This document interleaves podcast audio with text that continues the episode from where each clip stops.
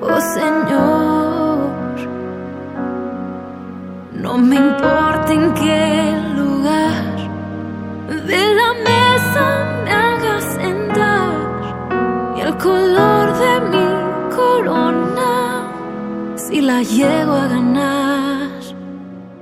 Te invito a que juntos veamos una visión celestial que tuvo el apóstol Juan y se encuentra registrada en Apocalipsis 4.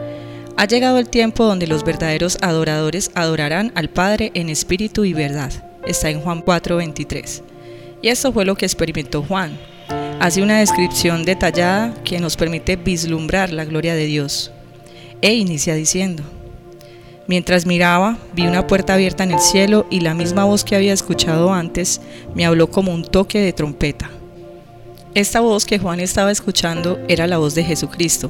Bien sabemos que hubo una relación estrecha entre ellos y por eso dice la voz que había escuchado antes. Jesús lo invita a que suba al cielo y él mismo le mostraría toda la gloria de Dios.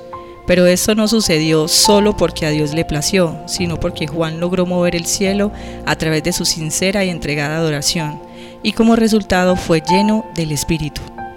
Adorar no se trata solo de cantar alabanzas, Adorar es tener una fe que sobrepasa cualquier barrera, obstáculo humano. Adorar es tener una identidad clara de nuestro Padre Celestial y de nosotros como hijos. Y esto nos hace vivir en una actitud permanente de santidad. Cuando Juan estaba lleno del Espíritu Santo, el mismo Espíritu le mostró acontecimientos y situaciones que jamás hubiese podido ver con sus ojos humanos. Cada vez que adoramos en espíritu y verdad y con actitud deseosa de mover el corazón del Padre, podemos experimentar destellos de su gloria en el cielo, aún con los pies en la tierra. Y Juan describe literalmente el trono majestuoso de Dios. Dice que brillaba como piedras preciosas y que ese mismo brillo rodeaba su trono en forma de arco iris el cual era rodeado también por 24 tronos, donde estaban sentados 24 ancianos vestidos de blanco y con coronas de oro en su cabeza. Existieron 12 tribus de Israel en el Antiguo Testamento y 12 apóstoles en el Nuevo Testamento. Estos 24 ancianos representan a todos los redimidos de Dios en todos los tiempos, tanto antes como después de la resurrección de nuestro Salvador. Ellos simbolizan la familia de Dios, de la cual tú y yo también haremos parte. Sigue describiendo Juan que del trono del Padre salían relámpagos y truenos, los mismos truenos y relámpagos que anunciaron un acontecimiento importante, como lo fueron las leyes de, de Dios dadas a su pueblo en el monte Sinaí. El Antiguo Testamento a menudo se emplean esas imágenes de truenos y relámpagos para reflejar el poder y la majestad de Dios. Delante del trono había un mar de vidrio que destaca tanto la magnificencia como la santidad de Dios. Las siete antorchas, con llamas encendidas, representan el Espíritu Santo. Los cuatro seres vivientes representados en animales destacan los atributos de Dios, que son las cualidades y su carácter. El león es majestad y poder, el buey fidelidad, el ser humano inteligencia, el águila soberanía, el profeta Ezequiel vio cuatro seres similares en una de sus visiones. Juan describe estas escenas con muchos detalles porque los cristianos del primer siglo venían de diferentes trasfondos.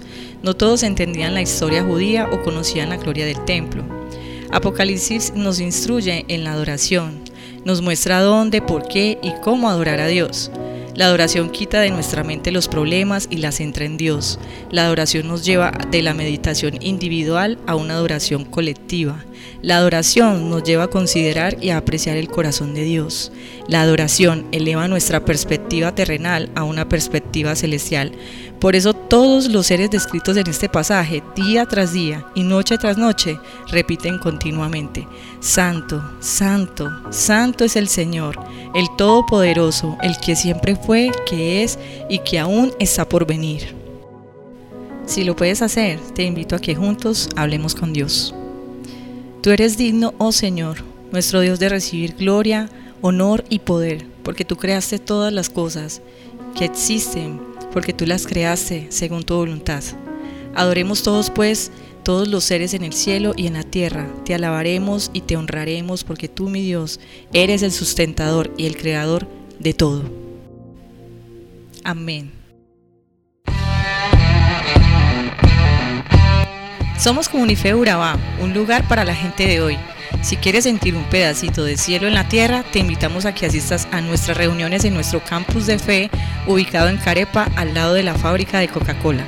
Tenemos toda una experiencia de oración y de cómo llevar la gloria de Dios a tu casa. Miércoles 7 y 30 de la noche y domingos 9 y 30 de la mañana. ¡Te esperamos! Ahora te dejo a que disfrutes de esta adoración.